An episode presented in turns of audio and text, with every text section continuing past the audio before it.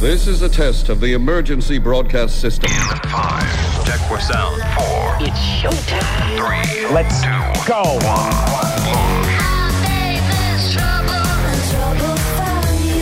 You're listening to the Pro Audio Suite, a program for audio and voiceover professionals.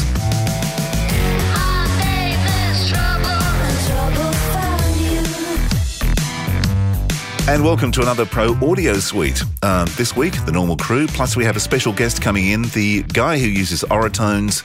He will explain himself. That's Simon Murphy from South Melbourne Recorders. But first, Robert, while we've got you fresh on that new microphone, you, you're using um, a new Lewitt. Yeah, a Lewitt LCT 640. Yep. I, I found it here in the studio. It was being used as drum overheads, and I thought, well, must be good enough for my voice. Wow. Have you seen them, George? I have. I've seen several of the Lewitt microphones. I've demoed one or two.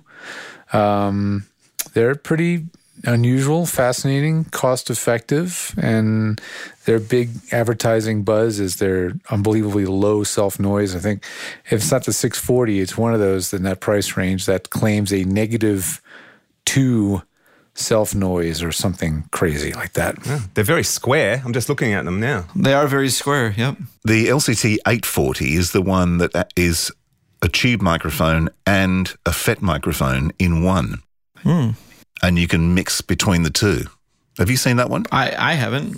I've seen it. I've not tried it. I know that um, the guy who does a lot of uh, video podcasting, a guy called Warren Hewitt, and Warren is uh, an audio engineer, songwriter, blah blah blah. Lives not that far from you, George, actually, um, and he does a lot of podcasting, and he he uses Lewitts a lot. Hewitt loses, uses Lewitts. Hewitt yeah, it's nice. It's Lewitt. got it's got um, basically all your standard polar patterns. It's sort of like an enhanced version of a 414 in the way that it sits. Although I can tell that the ground is center tapped in the diaphragm, not on the edge like the 414. But um, other than that, pretty much a very 414 esque mic in terms of its physical layout. Um, and then in the front, it's got a minus 40 minus 150 or sorry these are roll-offs 40 150 and i don't know why a 300 hertz roll-off and then That's very. um, la- yeah, What are you yeah. recording? Jet engines up close or something? Well no that, that, that that's not the pad. I mean the pads Oh. are six the pads are 6 12 and 18 but the roll-offs are 40 150 and 300 and then it's got all your standard polar patterns but it's got like a it's got a uh, wide cardioid as well basically. So it's got your omni wide cardioid cardioid hypercardioid and then your figure eight Because the guy that owns Lewitt, from memory, used to be one of the designers or something at AKG. aha Uh, hence the reason that it looks kind of like uh, an AKG, I guess. it's kind of inspired yeah Yeah, definitely So there you go, the Lewitt, worth a try.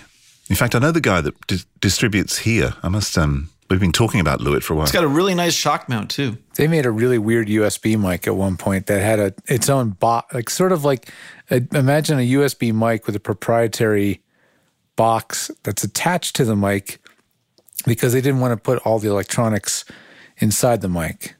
It was a really strange mic. It didn't really make a lot of sense, but what Le- Lewitt seems to do is they just like to take a mic that's, you know, take con- conventional designs and just do something a little different. Like you said, like the 840 with the blend and the, the super low noise. They try to find little things to make them stand out. But it seems like their overall overreaching goal is to make a mic that's pretty uncolored. That's what I mm-hmm. understand. Yeah. It seems to be a more modern approach to a mic instead of like, we made this one every component the same as a 67 from before Right. you were born. Yes, they're not trying to emulate anybody. They're just trying to be a modern, low noise, pretty flat condenser mic, from what I understand. and do you like it, Robert? I do. I've used it. Um, I recorded my daughter's vocals on it the other day and turned out very nice. And uh, here I am on it. And it's an easy reach because you swing the boom over and lower it, and it goes from drum overhead function to podcast. Anyone got anything this week? Yeah, I got one. We, a couple of weeks ago on the last episode, we were talking about the 12 frames of silence in and out on Australian television standards and wondering, scratching our head, wondering why. I had a feeling that it had something to do with audio separation. We actually got an email from an old, old mate of ours, AP, a guy called Phil Lentz. I know Phil very well. Yes. Now, Phil's a bit of an audio guru. He's been a radio jock in his time, does all sorts of bits and pieces. But he sent us a line, and amongst other lovely things, said uh, TV stations in the 1960s used to splice together the national ads using actual sticky tape, which were supplied on 16 millimeter film to compile commercial breaks.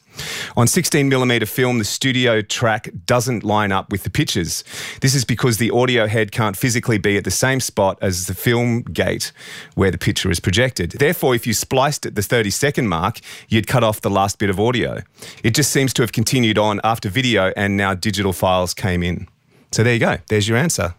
Wow, that's bizarre. Just It's a physical old, thing. standardized process that just stuck. That's just And we're just still they're just still doing it because we're all they're all used to that. And why change something that everybody is accustomed to? That's right. Someone's decided that it's still a good idea.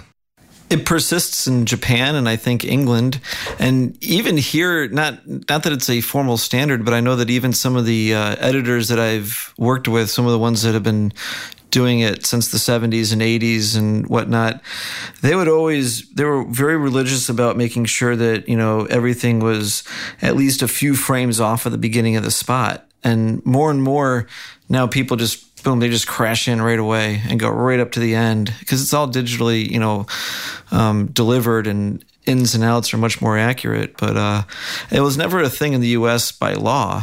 I know that, or I, I believe it wasn't. Certainly not in my, you know, time is shipping spots and whatnot. But it still persists. Japan. Yeah, England. it's certainly a trap for young players here, as we discussed last time. You know, you, if you um, you try to send it in to get it on air, and you haven't got that twelve frames top and tail, it comes back to you. But I also used to like it when I, you know, because I grew up in the UK, so I watched a lot of UK TV, of course. And um, commercial breaks were, were well isolated from content, um, which is something that seems to have gone by the wayside. But I, I kind of gather that the UK has stuck to it, where there is like an obvious break between a program and a commercial break. Yeah, right. And for some of those old systems, like like the cassette decks that had the music search feature, you know, you could do the commercial search feature in those countries Yeah, right. on your VHS. I need to order a pizza and find me a Pizza Hut ad quickly. Yeah. Yeah. Search for silence. Oh, I remember doing uh, my, my the first television show I did. Um, it used to take for a fit. I think we used to run the show. It used to go for about an hour, maybe an hour twenty. Um, we used to record on a, on a Saturday afternoon, and it would take hours because every, every time I made a mistake, we'd go back to the beginning and start all over again. There, there was no oh. editing. It was like it was all live record. So rolling tape, roll, rolling tapes in and out, and you know, and live hosting. Wow. Wow. Well, let's not do that. Yeah. Thank God for the digital age, can I just say? Imagine doing this podcast like that. Jesus, we'd never be finished. We'd still be going on episode one. We are. yeah, Tape casts. yeah. Now, George, you were talking about some new headphones that you've discovered. Yeah, there's these. Um, you know, I hate. Sometimes I, don't like to talk about things I haven't tried yet, but you know, it's. I do like to see these things do come across my uh, feed thanks to like Facebook and Google knowing everything that I like. They send me ads for stuff on a regular basis for things that they think that I would like, and sure enough, sometimes they do. They kind of nail it when they send something un- unusual or unique. And this one pair of headphones, which I'm a kind of a headphone nut, I'm kind of a headphone addict. We'll do a big head. We should do a headphone episode sometime. Um, but these called are called Nura Sound Nura phones, which is N U R A phones. And what makes these headphones really unique is a couple of things. One, they um, automatically, through their own internal onboard DSP, um, tune themselves to your hearing. So they will be dead on accurate. If so, if you have a big dip at 4K, you know, 12 dB or something, um, these headphones will compensate for you. And apparently it does it quite well. Um, they will become extremely accurate. And um, they're these are consumer facing. They're really, I think, intentional intentionally designed to be primarily a USB. I'm sorry, a um, a Bluetooth headphone. The good news is that the Bluetooth standard uh, they use on these, which I really know and love, is APT, uh, the aptX codec. Which, if you if you are going to buy USB headphones, make sure they have the aptX codec standard. I'm wearing a pair of Sennheiser uh, 4.5 something or others um, that do have the H the that codec standard. So when you listen to a, a source on Bluetooth, it's not using the standard Bluetooth encoding profile, which is pretty egregious to the sound quality, which is why people tend to, and anybody that loves audio tends to completely avoid Bluetooth. But if you use headphones with aptX and your source has aptX, your device, your cell phone, whatever, like my LG V20 has, the audio quality is remarkably good. It's really, really hard to, d- to distinguish between wired and Bluetooth. So it's primarily Bluetooth, but it also has corded options. It'll plug in via lightning cable, digital. It'll plug in via analog. It pretty much will handle just about any input. Um, but and the other thing that's unique about them is their actual design. They are in ear and circumaural. So imagine a standard looking pair of headphones with an ear cup that goes around your ear. And then from the center of the ear cup is this probe that sticks out that goes into the inner ear also, um, which is really odd looking. Um, but apparently, once you get them fit right, they seal out the outside world extremely well. Extremely well. They're very well isolated and just dead on accurate. Um, so, at four hundred dollars US, I'm hesitant to buy them to play with them but uh, you know i'd like to get one in to test out at some point i use headphones extensively personally for my personal use and for my engineering use so um, to say i have headphones that are tuned to my hearing would be pretty cool it'd be a nice little thing for people to know that i'm hearing things that are accurate but i guess at the end of the day based on that Auratone thing how important is accuracy when it comes to monitors? It's what you know. indeed, Yeah, indeed. true. It's what you know. I, I have some questions though. How is the tuning done? I mean, I, I would imagine Yeah. for it to really be accurate, it would have to do some sort of interactive process where it basically gives you a hear exam, hearing exam in the in the process to create a graph of what your current, you know, Yeah, like hearing thresholds are. log onto a website and listen to these tones and tell us what you hear and how loud and surely stuff like that. Yeah, it does something like that. There's another headphone someone told me about the other day that actually does work out your the, the shape of your ear and then uh, works out the um, the sound based on that. Really? Wow. Who was telling? Someone told me about that a couple Yeah, of 'cause days that's ago. That's part of it. Yeah. But surely that would change. I mean, I can imagine the shape of Brian Johnson's ear from ACDC probably doesn't reflect his hearing range, considering the trouble he's had. Right. It's it's you have to include the questionnaire where it says how many Who concerts did you go to? Yeah, that's and right. how old are you? Yeah. How, sta how close did you stand to the speaker stack at your last Acca Dacca gig? Right. How does the Bluetooth standard for APT work? Because do you have to have a transmitter and the headphones or the receiver? Or is this somehow baked into the Bluetooth standard to use the APT codec? Have they given away that codec on all the encoding sides? They've uh, baked it into the Bluetooth. So if you have Bluetooth, I think it is 4.0 standard uh, uh, support in your hardware. Um, the APT codec is now baked into that. That's so interesting. So um, yeah, so the sound quality is phenomenal. we used to have APT in Source Connect and we took it out. before we move on from the from the uh, from the Nura sound, um, I found this section on their site which explains how it works. It's just a couple short paragraphs. It's really pretty dang fascinating. If, if you would indulge me, um, the Nuraphone plays a range of tones into the ear and then measures a very faint sound that your ear generates in response to these tones, called the otoacoustic emission or OAE. This tiny signal, it says, originates in the cochlea and vibrates the eardrum, turning it into a speaker and playing sound back out of your ear. Yes, our ears make the sound. The sound is about 10,000 times smaller than the sound that went in. Encoded in the returning sound wave is information that about how well you heard the sound that went in. The Nuraphone, the Nuraphone, I should say, uses an extremely sensitive microphone to detect this returning sound wave and a self-learning engine built into the Nuraphone to create your profile. No buttons or knobs. It all happens automatically in about 60 seconds. Wow, Is that isn't amazing or what? fascinating? That is amazing. So, so, Wow. so our hearing loss is imprinted into our acoustic Yeah. admission, or what's it called? The OAE, the Auto Acoustic Emission. Auto, I should say, is spelled OTO, acoustic. Auto, auto acoustic, not A U T O. but Acoustic. auto. What is it? Transmission. I'm writing that down. That'll make me sound really smart at the next dinner party I'm at. Yeah. yes, I believe this was a Kickstarter, and I thought it was I thought it was vaporware for quite a while, as Kickstarter products tend to be.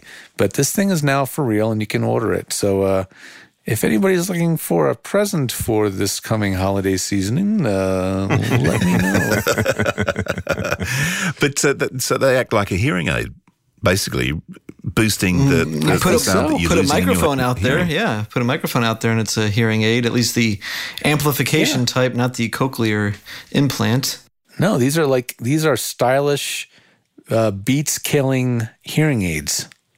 like You know what would be really interesting if you could put the headphones on and do that and set them up and then print out the adjustments that it's made and actually see the deficits in your hearing. That would be pretty cool too, wouldn't it? I don't want to frightening. know. It- yeah, yeah. probably frightening. Yeah. is all the word. Frightening indeed.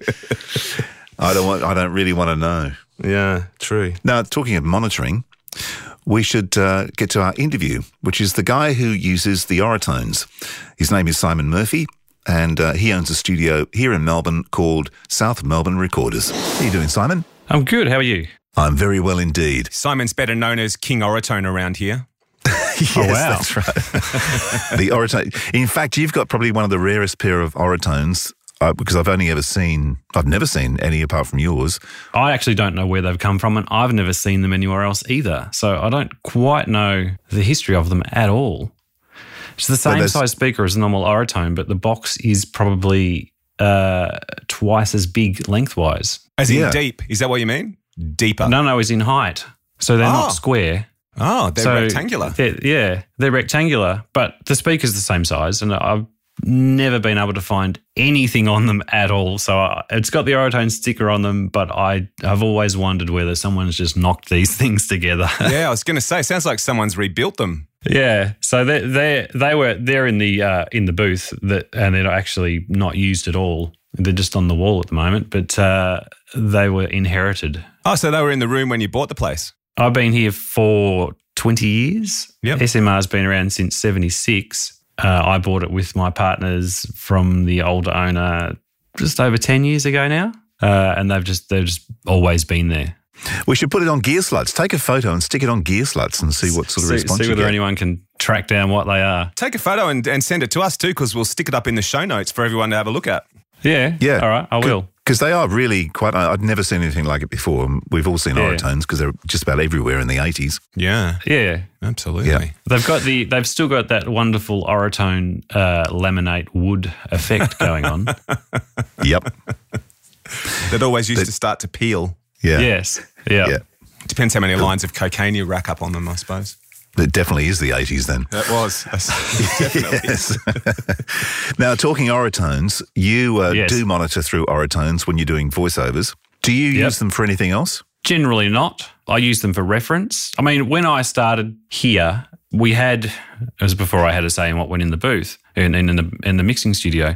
Uh, we had those and built into the walls again. What I found out later were a pair of uh, some tannoys, some horrible speakers.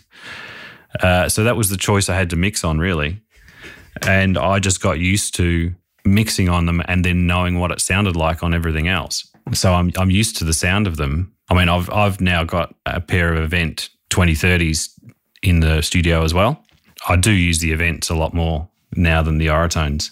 It's funny with monitors. that I always hear the discussion, especially with um, engineers who record music, with the uh, classic NS10, thanks to Bob Clearmountain.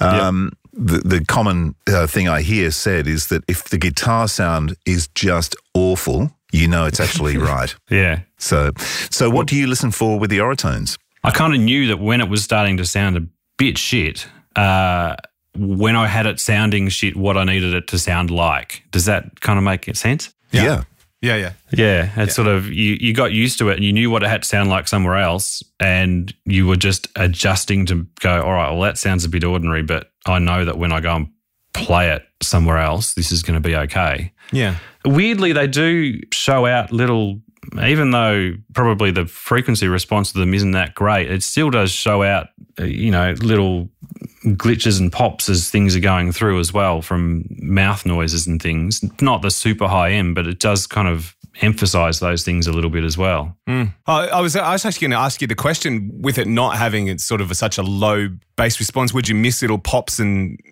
Oh, you do you like do miss plosives well and truly. yeah? They they just disappear. And we had well, obviously we had the other speakers here as well in the walls, but um, I mean now the the twenty thirties cover all that off well and truly. Um, so I generally probably use those a lot more now and mm, use the Auratones as a bit of a reference as to if it's going to play on a shitty speaker somewhere, this is going to sound okay. Which is probably what their original design was for. Now, talking about plosives, here's a question for you. If, for by chance, you end up getting a file of a voice and it's full of plosives, how Yep. do you fix it without rereading it? Uh, RX is my savior. Yes, I was going to say that's the reach. That's the go-to. That is, yeah, RX will take that out enough to not have to worry about it at all. I don't even know what RX is, but I'm iZotope plugin. Yeah, iZotope RX is basically it can take out your plosives, noise reduction. Basically, once it's recorded, if you need to fix it, if RX can't do it, you can't fix it. Well. in the good old days before RX, but in digital days, you could, uh, well, in Pro Tools, I'm talking, uh, highlight the section and uh, and basically just cut out a shitload of bottom end. Would sometimes fix Yep. it. In worst case scenario, you would have to go and find that same syllable somewhere else, hopefully in the read that you hopefully had somewhere, or even in an outtake, uh, and cut and replace was another one that I used to do occasionally. Um, Yep. Which is a lot more time consuming. And when, when you've got a client sitting there paying $300 an hour to make his TV commercial, they don't get particularly happy about that. But, um, but you know, you've got to fix it. You've got to fix it. So, um, so yeah, so there's a couple of ways. But um, these days, uh, Simon's exactly right. Um, RX is the go-to. Talking about your studio, Simon, I know it well. Yep. Yep. Without without any names, what has been the worst experience you've had in a session? Ooh. Have you had a tantrum in there? Have you had I haven't talent? had a.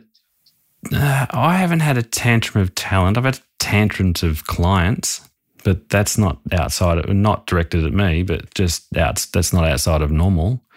Uh, I've had clients say things to talent, and one in particular that I was kind of like, uh, and my direct client and I, as we heard him say it, sat back and went, "This is going to not go well." uh, when he said to the talent, "You've definitely got a face for radio." Oh, as he walked out of the booth, thankfully after the recording.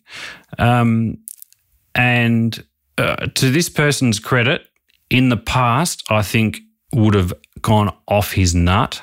Uh, just turned around and said, "I'll take that in the jest that it was meant." but nice. Wow. uh, I have heard previous examples of this person uh, that would not have been the response a, a long time ago. Yeah, right. I've got Uh, a funny feeling I know who this is. Probably, yeah. Well, you, you would know the person, yes. um, yeah. So I've had that. Uh, I haven't had anyone walk out, thankfully. Generally, it's all okay. I mean, a lot of our, a lot of my work's retail. We actually don't end up having a lot of different people through. It's the same people all the time because it's you know we're churning out Coles commercials and things like that. That is just right. We need to do that this this week and get it out there. Yeah. What's the most? This is because I, I know, being working on the other side of the glass, that sometimes there's a client in there, and they their direction is basically all over the joint. Yep. And I often find the then the onus falls onto the uh, person like yourself, uh, then to try and then sort of manage the situation to make sure the Pull, information pull it is back going. into line. Yeah. How difficult Um, do you find that? Oh, it can be, depending on the person, the client. Um, you just kind of try and sneak in some subtle suggestions here or there. Um, sometimes you've got clients that that's what they want to do and they want to do it their way. And it just, you can tell the session's just going south and you can't do anything about it because they want it a certain way and they're not getting what they want. Generally, I know with those ones, you everyone leaves after the session and it's you re-recording it with someone else because they think they can't get what they want. Um, but most people, you can just give subtle suggestions of why don't we try this, and you can get it to work. But you, it's just trying to be subtle and offer another alternative. Being it's all about being Switzerland, really, isn't it? Yeah. There's a lot of that. Yeah. Um, I mean, I mean, a lot of a lot of the stuff we do now as well is we don't have a client in the room. Uh, we're we're doing it over the phone. they don't want to come to the studio, so it's Yeah, right. great. Well, you record it. You think, all right, well, we think we've got what we want, but you've, they don't want to stay on the phone either to listen to it as you're doing it. So you're then having to ring them, play it. Is this what you want? No, no, I like this, and it. I mean, it's great. It extend, extends our sessions, but uh, sometimes it's extremely frustrating. Yeah. Yeah. Yeah. We tried to ring you for an hour and all we got was voicemail. I'm sorry. Fucking don't know. Yeah. Yeah. Yes. Oh, well, I think I've sat with you. I've sat with you, Simon, when we've actually done that. Yeah, right. Yeah. Do you reckon that's the way it's going, Simon? We have that conversation a lot here in the studio. And I suppose, uh, considering that I've invested a large amount of money building a studio in my house, um, because I thought, I saw that was the way that audio would probably go. Do you see that sort of starting to happen more and more now? Clients going, well, you know, can't I just phone it in? Yeah, like a lot of a lot of the stuff is um, definitely phoned in. There's the odd the odd clients that still like to come down, and it's it tends to be if someone wants to come down, it's because their client wants to come to the session. Right. So you know, then you end up with twenty people in the room, and they all want to have a say, and Yeah. that And they all want to have a conversation while you're trying to record voiceover and you can't hear a Oh, word yeah. the voiceover's saying. Yeah, been there, done exactly. that. Yeah. yeah. So that's that's a whole issue in itself. But um, yeah, a lot a lot more is just done where we have talent in. I mean, a lot of it as well is sometimes just done. I get a file uh, and we and away we go and chop it up. I've got I've got one particular client that the agency doesn't even get involved in the voice recordings. We just get provided with the audio, and you have no control over quality, and it's not always great, but they are happy with it and there's nothing you can do about it. Yeah. So is that coming from an online voice agency, or is that a, a voiceover artist who's just plonked a microphone in the middle of their room, or what, how, where's no, that it's it's a voiceover artist, um, and then but that that just gets provided to the agency. Yeah. Um, but it, I mean, sometimes it's good, sometimes it's just bad. There's just no quality control over Sure. what you're going to get or where they are when they do it. Yeah, yeah. Oh, so are they recording from from their home or are they recording from all over the place? Different locations, yeah. They've got a home studio or they uh, record in their workplace and things like that. So it's yeah. Oh God. Okay. So so there's no consistency. That's the, the issue. Yeah. Oh yeah, there's every every job. I mean, there's consistency on that one job, but across the whole lot, there's not. And you just got to do the best you can with what you get for that job. So if it's truly terrible, can you say, look, we can't rescue this, or like, has it got that Uh, bad? I have had some where I've kind of gone, "Mm, I can't do much with this, and sometimes they've had they've had it redone. Other times it's like, no, no, we're happy with that. Which which I find more and more people are probably not as fussy about how things sound. Yeah. Sometimes it depends. It completely depends on the client, but some people just go, no, that sounds okay to me. That's fine. You've opened a can of worms, and I probably wasn't going to go here in this interview, but you've opened a can of worms now, so let's let's start eating. Um, we've had the discussion on the show plenty of times. I'd be interested in your input as to where you think uh, the quality of audio is going inside agency and clients' heads in terms of as long as the picture looks good, it doesn't really matter what it sounds like. I think depends on the agency. Uh, I know there are quite a few around that are putting in their own booths. So depending on how they do that, how well that will sound, and then it depends on who runs it Yeah. as to how that will sound. Yeah. Um, but I think still, because a lot of our work is with the, probably the major, a- more the bigger agencies, they they still have a care on how it sounds. But the smaller you get, sometimes it's like, well, that's what we've got, so that's what we're going to do. Do you think that's a budgetary thing with the smaller agencies? Like, uh, so many times I've heard from people who I work with, look, we want to get some audio done, but we just don't have a budget. You know, what can you do? Or the good old, um, hey, look, we've got nothing this time, but next time around we'll sling you some extra. Uh, Yeah, there's never any extra. stuff. There's never any extra, and that that was going to be my next point. But um, do you do you think that maybe that's true? Do you think maybe it's a budgetary thing these days? It's it's sort of like well, we we'd rather spend more money on graphics and effects and and video effects and all that sort of stuff than we would on getting a decent audio mix. Sometimes, yeah, definitely.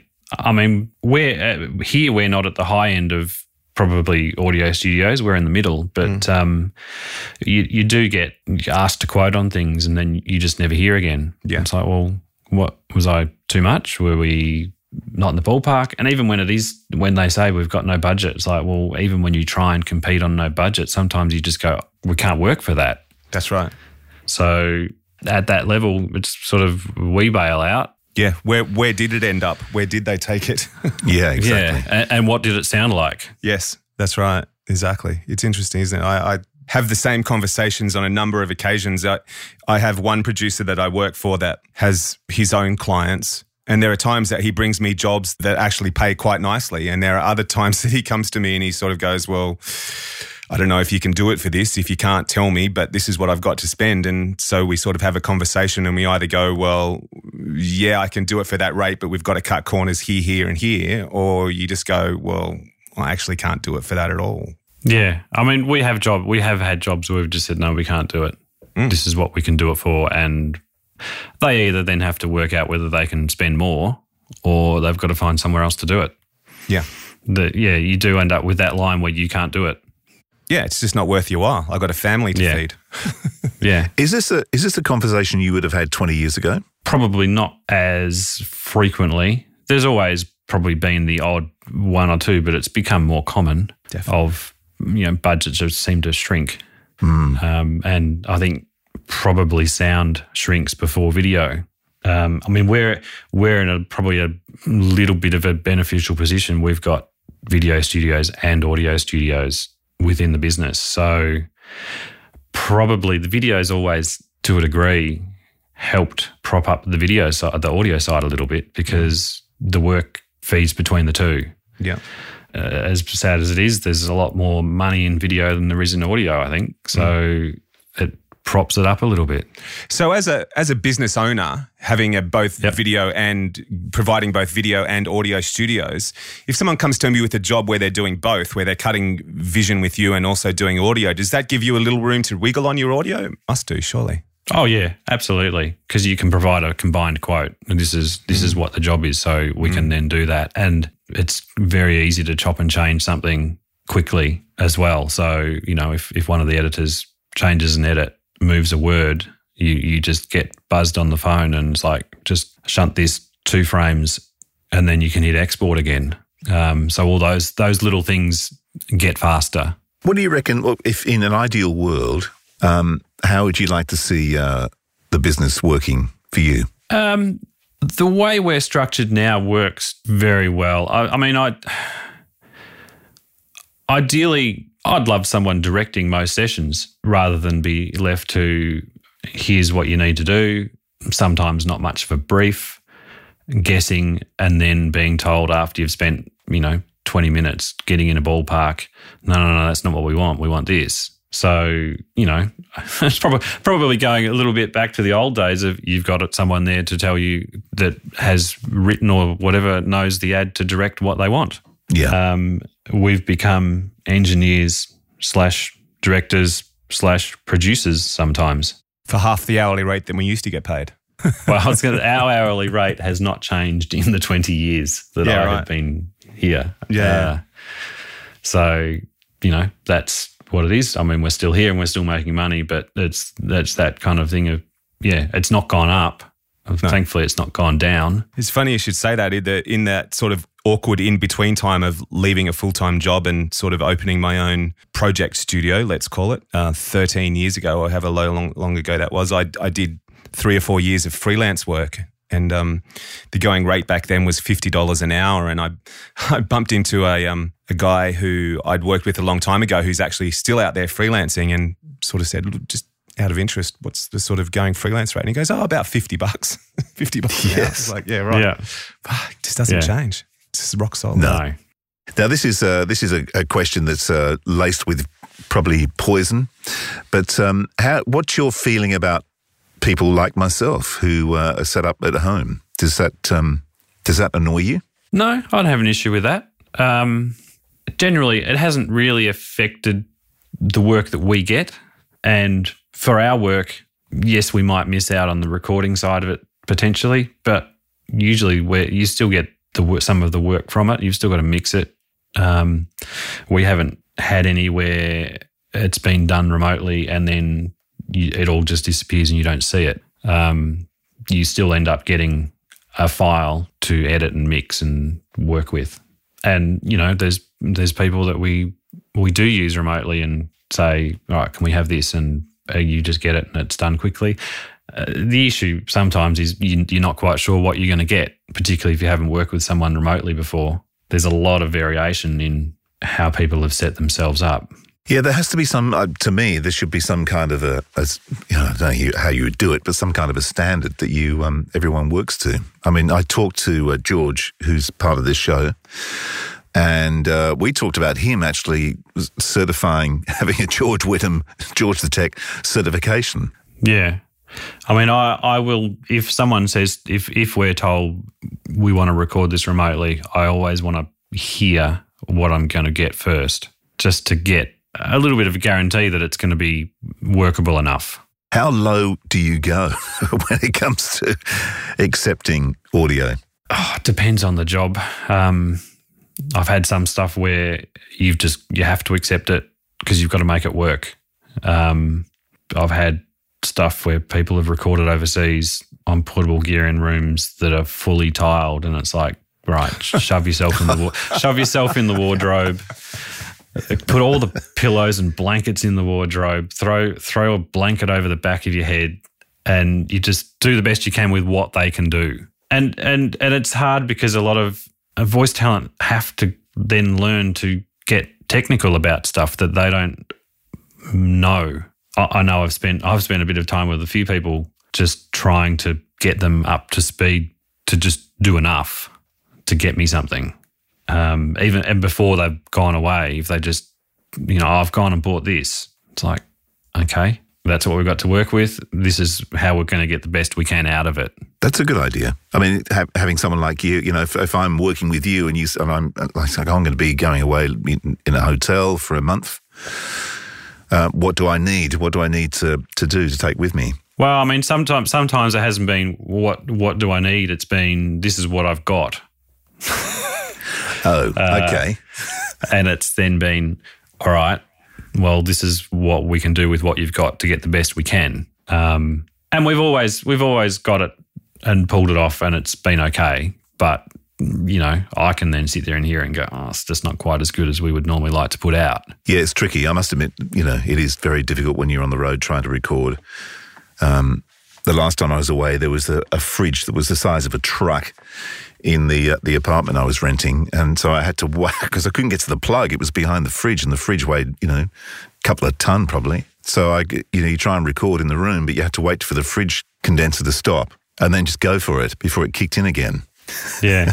I mean, I had one recently actually where we needed to change a price on something. There was no way we were going to get the talent back here or get them to where they could do anything. So I had them record it into their iPhone and send me the file, and I used as little of it as possible. And it was masked by the music and was okay enough because it because it just had to go. But the ear misses it too sometimes if you, the sm- like you say, the smaller, you need to take the sh- smallest shaving you possibly can. But I've also heard it work on a cold voice spot too because it's so small that the ear just misses it. We've replaced half words with people from here because we can't get the person and just matched in as close as we can. And it's the same. It is once you get a tiny piece in there, you'll always hear it. But you play it to someone else cold, and they go, "What? What was wrong with that?" That's right. Yeah. So it's yeah. Sometimes you sometimes you just have to do what you can do to get the job done because it it's got to go. Particularly with a lot of our retail work is you might get a brief in the morning and the ad's got to go to TV by the afternoon. We just don't have the long lead times with with retail that we'd like to have. I was going to say, it sounds like ra- uh, retail's a lot like radio. yes. Yeah, pretty much. Yeah. it's yeah. Oh, we've got we've, we've got an ad on here uh, this afternoon. But can you edit the ad, do the audio, and get it to stations within the day? And it's like, Yeah. yes, you need to get all your stuff together now because we've got to start now. That's right. Otherwise, it won't happen. Yeah. Yeah. The miracle workers. That's what we are, right? Yeah, absolutely. So, looking down the track, you've been there 10 years. Well, you've owned the studio for 10 years. Look ahead another 10 years and tell us what your business looks like now. Uh, well, I honestly, I don't know. It's kind of, I hope we're still doing the work that we're doing, but have evolved a little bit into the newer markets of, you know, online and all that kind of stuff. Where, um, again, that's another place where budgets get smaller. Um, you know, we get asked to do, oh, we need to do a YouTube pre-roll. Great. Well, this is here's the quote. Oh, but it's only for online. Well, it still costs the same amount to edit and produce.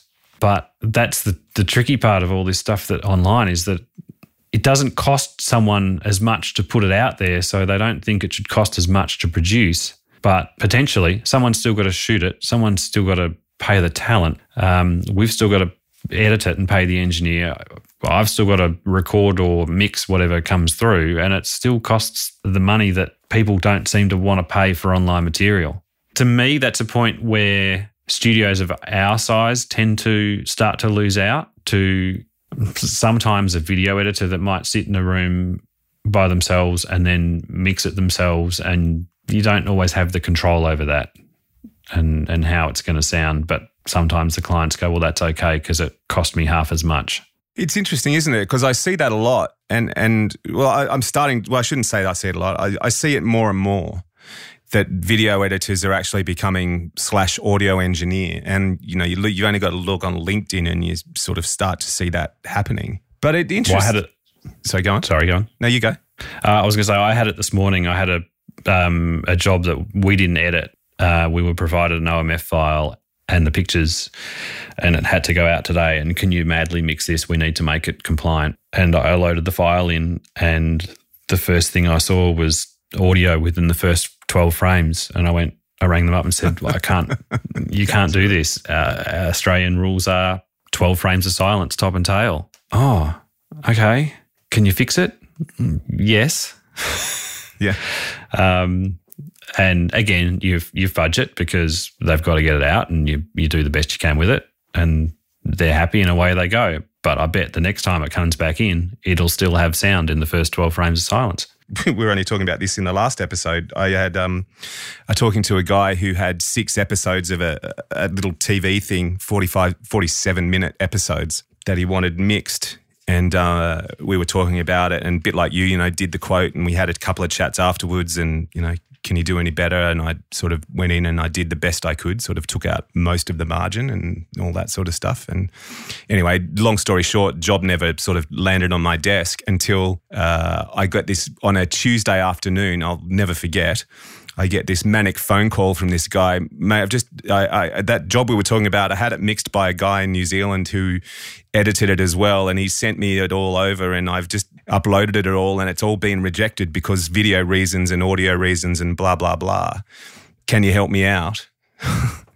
So, long story short, I ended up spending from that Tuesday, uh, sorry, from that Wednesday through till uh, the Sunday night, the following Sunday night, madly remixing these six episodes. And Costs them more in the end.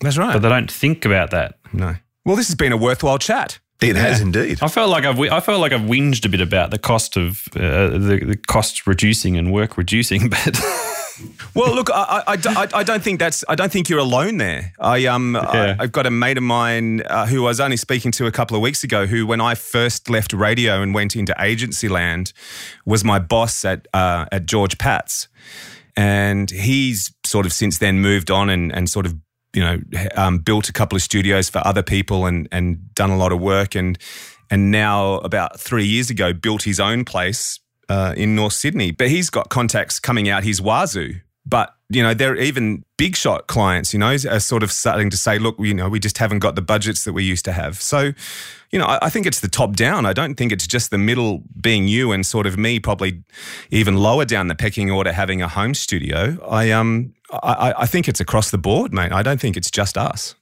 yeah, So yeah, I think the days of uh, you know the long lunch and three hundred and fifty dollars an hour in the recording studio to do the the soundtrack for our next Nike commercial, I'm sure they'll always be there. But I, I think well, it's fewer and fewer. yeah, that's right. It's going to the the amount of times that that happens is going to get less and less. I, I remember when I was at George Pat's, um, one of the other clients we had was uh, a new magazine that was coming out for called Take Five magazine. They uh, they had to record, or they had to they had to make the TV commercial, which had all been shot on location. Um, but the voiceover tag had to say "Take Five magazine out now." Uh, but I got a phone call from this external recording studio after after these creatives had left, saying, "Just so you know, uh, we spent three hours with ex voiceover talent in the voice booth recording the voiceover tag." and finally, his his parting words were, "I think you've got enough now. I'm leaving."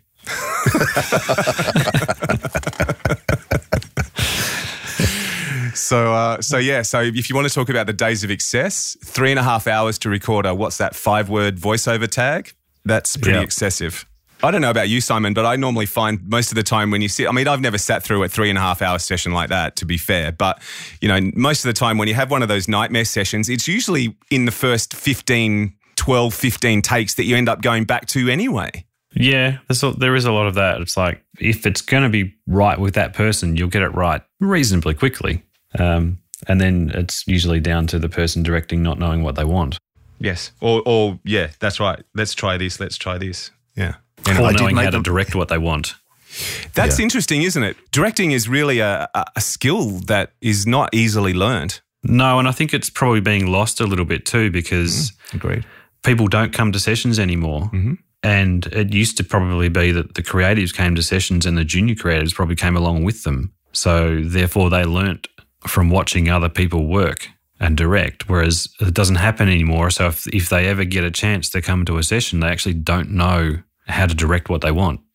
Just be, uh, we were going to let you go, and I'm respectful of your time. But just one more quick question, since you've sort of headed down that off ramp. Um, in terms of casting, staying in that vein of what we're talking about, I've always found too that, and especially these days, where the American model of um, you know, auditioning a job is becoming more and more common, especially with these online voiceover agencies. Do you think that it, that's another skill that's sort of being lost? Is that ability to listen to someone's demo, but then read the script and in your head hear that voice? Probably not so much asking to demo for jobs, but definitely not being able to hear past what they hear on the demo of what will be their ad. And and probably just rejecting someone because it's like, oh, well, no, he doesn't sound like what I want. Or she's not the person I want. It's like, well, hang on. They can do more than the demo. A demo is only a demo. Yeah, to yeah, if he dropped his he dropped his projection and and sort of you know had a bit more empathy in the read, then all of a sudden it could go from you know this retail spot could sound like just the voice that you know I need for my you know community service Yeah. announcement about dead puppies or whatever. Yeah. nice choice. Yeah. Well, I I was trying to smell go. it For, here. I think mine's dead. I was trying to go. But can you talk? But well, the biggest thing from that would be, but can you talk about dead puppies conversationally? True. There you go. Yeah. Well, I think AP just did. is conversational. Can we can we have a retail ad but make it conversational? Yeah. Can you be the voice of God but sound like the guy next door? Yeah, absolutely. What's the old classic? A little more purple. A little more pink Yes. than purple would be good. Yeah. Yeah. Brown. Yeah, that was um, Brown. Well, mate, uh, thanks very much for your time. I, I hope that uh, in 10 years' time we can uh, jump online and have the same conversation and hear about where your business is then. See if it's uh, kept up with your expectations. Well, hopefully it's. Ho- well, starters, hopefully we're still here, uh, and um, it, yeah, that things are still moving along nicely. I'm sure they will be. I mean, you know, Yeah. at the end of the day, content is always going to be, well, content's only becoming more and more demanded. I guess we just, Yeah. we've got to find a way to, uh, to, uh, to make ourselves uh, sort of fit in with that model, I guess, without, um, without dropping our pants and doing it for nothing. Yeah, but quality is always going to be quality, and you know, I think it, yeah, I think it will come back around. I'm, I'm, you know, I've, I've got a feeling that, you know, we're getting close to hitting rock bottom, surely. I think we hit it Yeah. uh, with the with the iPod and buds. we hit the rock bottom, and uh, and it's really funny now because people are buying hi-fi's again. And they're buying records again, you know, Yeah. and listening to music again. So, um, Well, I read the other day that cassettes are making a comeback. All right, so we have hit, haven't hit, Really? hit rock bottom Well, okay. It was um, it, it was something. Uh, the, there's some I can't remember now the full story, but there's some factory in Germany that basically was one of the last to be making cassettes, and all of a sudden production's gone back through the roof again. Yes, As I long as I do. don't have to go back to the day of couriering tape, cassette tapes around town for people to listen to. Yeah, remember that? Wasn't that fun? Oh yeah. Well, that was good, mate. Thank you. And also worries, thank patio you. doors. Patio doors. Patio doors. Well, the patio Yes. doors. The first patio doors I saw in a studio was at SMR. The pair, the pair in front of me. Yep, There you and go. they work a treat. Yeah, I They're good. if- I've I've often contem- contemplated if we ever had to reconstruct the studio. I know how I'd do it, and it's like it is here. I still go to Clemenger occasionally on a freelance basis, and they've got double sliding doors. Works the charm. Yeah, beautiful. Anyway, on that note, I'm going to open mine and go and have a cup of tea. And get some fresh air in the booth by the sounds of it. Well, You haven't got the No, dog I'm- in there, have you? um, no, he's not in the booth. I'm dreading opening the door. I can tell you now. It's going to be. It's going to be like the Somme out there. in fact. Can hear Ooh, it now. There it there's goes. a green haze. Ah, light a match. It's winter. It'll keep you warm. yeah, they, I dare not light a match.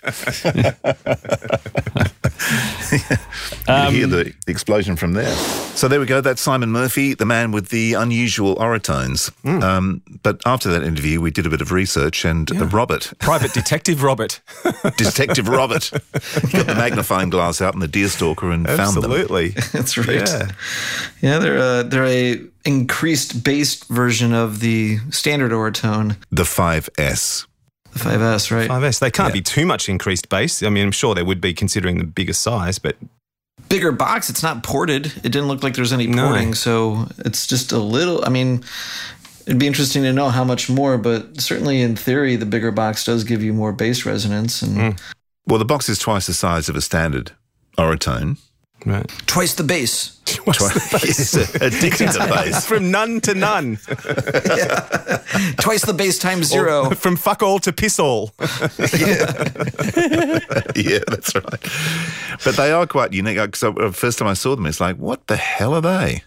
And um, and Simon had no idea either. But they'd been there from when the studio was pretty new. I, they probably went in very early '80s um, because that studio, as he said, was built back in the '70s, and um, he's been there 20 years. And they were certainly well and truly nailed to the wall then.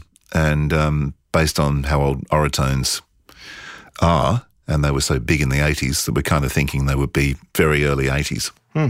I think the good takeout from that interview, though, is, and especially talking about him having to mix to those Auratones, is, you know, that you, if if you don't have the money to afford the perfect set of speakers, as long as you understand what you're hearing, you can mix to anything, right? as long as it's there. Like I would I would counter that with only that the, the one thing about the Auratones are that you are truly not hearing a lot of the very top end and the very very low end. But as long hmm. as you have a system that's giving you most of what at least you're able to hear, hmm. then you've got the information and then it's up to you to sort of internalize it and remember what things are supposed to sound like. I know that, you know, for me going into a studio, I often I, actually, I often use Ziggy Stardust as an album if I'm not familiar with a room and a pair of speakers, and I'll just listen to that because I've listened to that album so much. I have a good feeling for what it should sound like using that.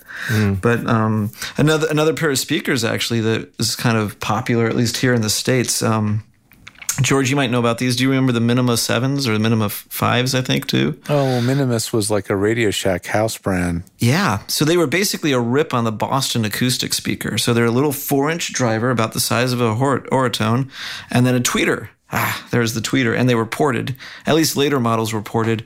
And man, I got a pair of those when I was in high school for $50. And that was like my first pair of speakers that, you know, like gave me enough info that I could actually really mix off of. Before then, I only had like the speakers in my boombox.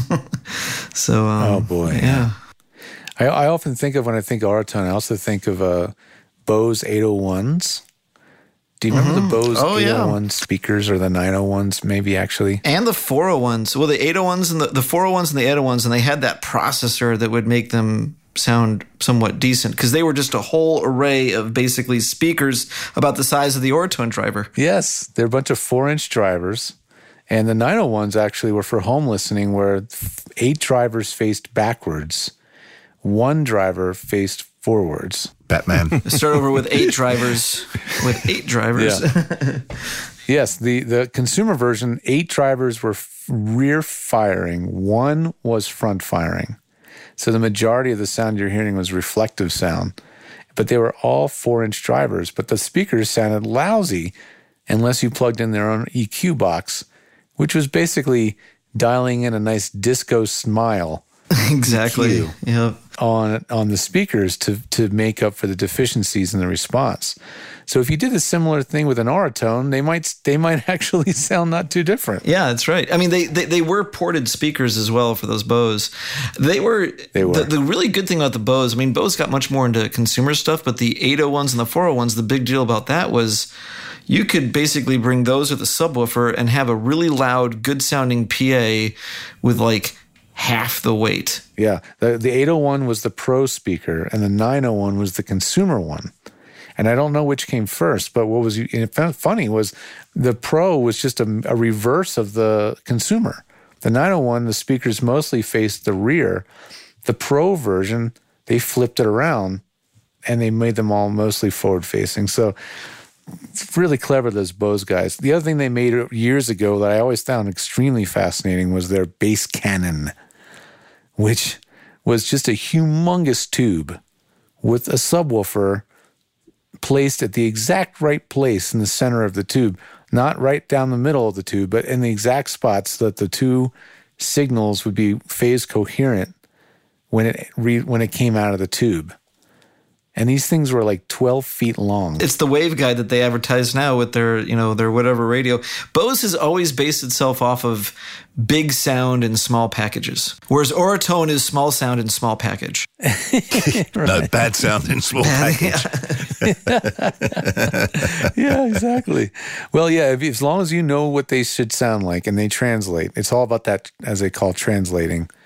As long as that what you hear translates to the real world, that's that's you know the by far the most crucial thing. And people also mixed on NS10s from Yamaha, which I never liked the way they sounded, but that wasn't really the point. I got a pair of them over here, and I have a pair of NS20s. Oh, NS20s. Okay, is that a larger driver? As a larger driver, more of a consumer version of them. Um, really funny. I do like NS10s a lot, and they are not pleasant to listen on.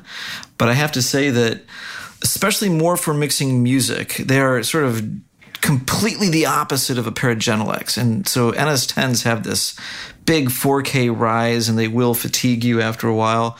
But when you're mixing music, and it seems to be a lot of the times the style with the music is that you want the vocal to more sit into the mix. It's not like a commercial where you need to hear every word and every, you know, tick and like you have to declick it even. So the NS10 would put so much vocal out there that you would put it where you think it needs to go, and then the, naturally it would sit back. And there is something about mixing on NS10s, especially music, where it just translates across to again for the 80s those boom boxes and those other sort of more consumery systems um, and now what music guys are doing is they're still mixing on ns10s they've just begun to add subwoofers to the setup, um, just to kind of fill that in. Now the funny thing is the Genelecs are so much darker, especially in that mid range. They they kind of like Gen, Gen, definitely have like somewhat of a smiley face thing. They got a spitty top end and and that you know that base that they have, but they you know, when you're mixing a commercial and you get that vocal to pop out of a Genelec, then when you play it on a small speaker, the vocal just absolutely flies out of the thing because the Genelec was already kind of suppressing it a little bit in that vocal range. Um, and so I do tend to do a lot of my post mixing on Genelecs and my music mixing on NS10s. And, and um, I would actually argue that possibly, because the other pair of speakers I have, if anyone knows about these, um, have you ever heard of Dunlavys? I have. They are six feet tall. The ones that I have have a 10 inch, a four inch, and a two inch. So they're they're these. Um, actually, Dun Duntech, I believe, the original company that kind of started this style of speaker, I believe was, was an Australian company, but Dunlavys were out of Colorado, and they are just sweet mastering speakers. Um, Bob Ludwig kind of made them popular with the uh, even bigger version of these of these types of speakers. Um, and I gotta say, you pair the NS10s up with a with a subwoofer, and then you compare the NS10s to the Dunlavys, and you compare the Genelecs to the Dunlavys, and the NS10s are much closer.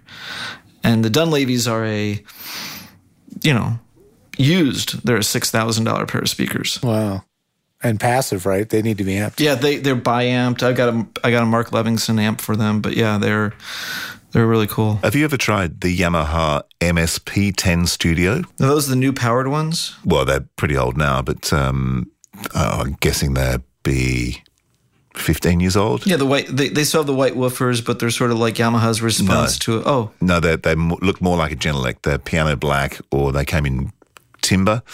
Um, they're big, big speakers. The MSP10 I, Studio. I haven't like like the only speakers uh, from Yamaha I'm really truly truly familiar with are basically the NS10s and the NS20s, which are basically a slightly more bass version of the NS10. Because I think Yamaha also has like the newer s- H- HSM or HMS, which are Yeah. you know, and I have not listened to any of those to be Oh, what did you? What did? Uh, what monitors are you using? Uh, I've got two sets. I've got some um, Dynaudio acoustics, some passive ones that just run off a, an amp, Yeah.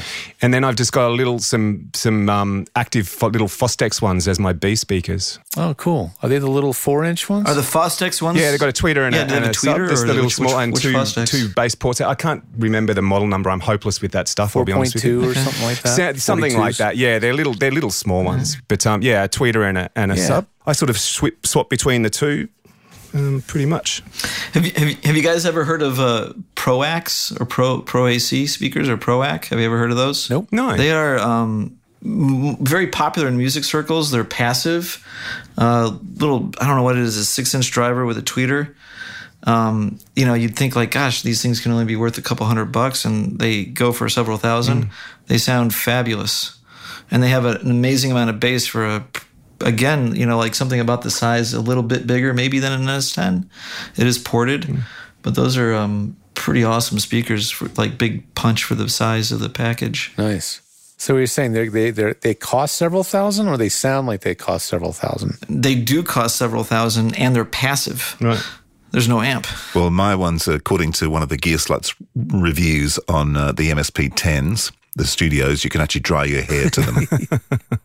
so, and you can. Right. Um, you can actually blow your hair off. Talking about the air coming out of the yeah. port. It's got two ports, and uh, yeah, you get a lot of air coming out of there, a lot of movement. That that reminds me of the um, the JBL Century 100s, which I think the that was the consumer version, and the 4312s.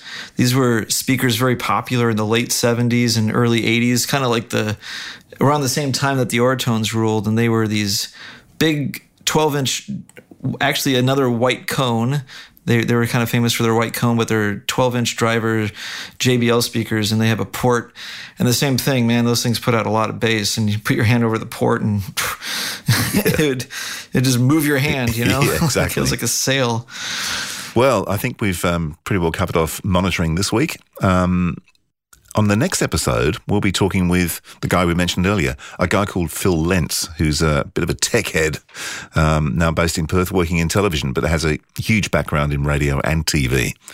So uh, that'll be next week. Looking forward to that one. Phil actually gave me my first gig in radio. Oh, well, let's cancel that one then. he has a lot to answer for. Well, we'll hear from him then. See if he remembers. All right. I'm sure he will. it's just us that don't, doesn't. Yeah. We, Who are you? I- I've got a funny story about our first meeting, but I, I, I'll, I'll, I'll, we'll do it next week. I'll tell you then. yeah, cool. All right. Ooh, a teaser. Oh, yeah, we'll have a teaser. Out. Goodbye, goodbye. Wipe the tear, baby, from your eye. Though it's hard to part, I know. I'll be tickled to death to go. Don't cry, don't sigh. There's a silver lining in the sky. Bonsoir, old thing, cheerio, chin chin, na poo toodaloo, goodbye.